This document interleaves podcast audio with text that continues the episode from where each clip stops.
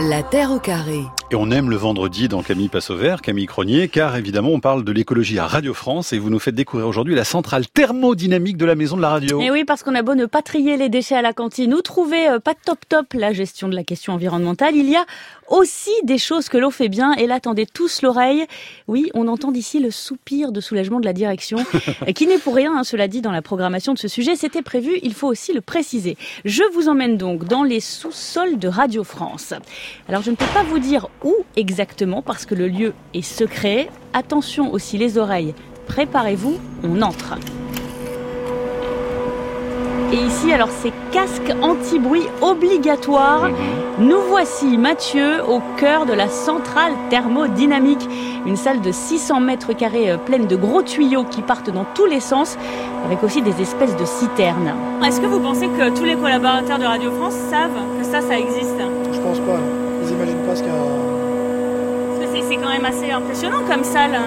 Mais le bâtiment en lui-même est impressionnant. Donc euh, forcément, la chaufferie doit être impressionnante. Alors lui, c'est Benjamin Roger, le maître des lieux. Il est responsable climatisation et chauffage, car cette centrale produit tout le chaud et tout le froid de la Ah maison de la radio. Grâce à la géothermie, on pompe l'eau de la Seine grâce à trois puits autour du bâtiment. En ce moment, on a deux puits qui tournent. On voit qu'on pompe 148 mètres cubes. 148 mètres cubes par heure, hein, ça fait environ euh, 1000 baignoires. À la sortie, euh, l'eau passe par des filtres pour la rendre pure. Elle est ensuite refroidie comme dans un frigo ou réchauffée grâce au moteur du frigo. Et en fait, on envoie de l'eau chaude à 44 degrés dans le bâtiment et de l'eau froide à 5 degrés dans le bâtiment. Et donc ça fait office de chauffage ou de climatisation. C'est tout à fait ça. Donc il y a plein de petits tuyaux partout dans Radio France en fait? Il y a des, des- des kilomètres et des kilomètres de tuyauterie dans Radio France. Elle est ensuite rejetée dans la Seine toute propre. En plus, presque 7 millions de mètres cubes reversés depuis 2011. Et avant 2011, alors il se passait quoi Camille? Alors en fait, attendez, on va s'extraire quand même de la centrale. Merci. Là, ça fait du bien. Ah. Ouais. En fait, donc, il y avait un autre forage qui puisait euh, l'eau à 600 mètres de profondeur. Elle faisait euh, 27 degrés, l'eau. Ça, c'était dans les années 60, juste après l'inauguration de la Maison Ronde.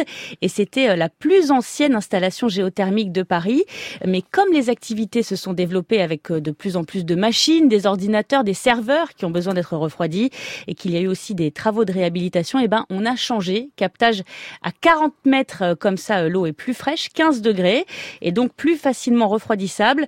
Euh, Le système est à la fois économique et écologique. Et là, c'est le directeur adjoint de l'établissement, Philippe Derrien, qui explique. Allez, on y retourne. La Seine coule à 50 mètres de Radio France, alimente la, la nappe hein, et nous, ça nous permet d'utiliser cette énergie renouvelable sans euh, devoir produire plus d'électricité à travers euh, des systèmes euh, qui peuvent être ou d'usines à charbon ou éventuellement de centrales nucléaires. voilà. Et oui, on est en quasi-autonomie énergétique avec en plus un bon rendement. Si on devait acheter cette énergie pour faire tourner les machines, on devrait acheter quatre fois plus d'énergie pour pouvoir produire le froid et le chaud.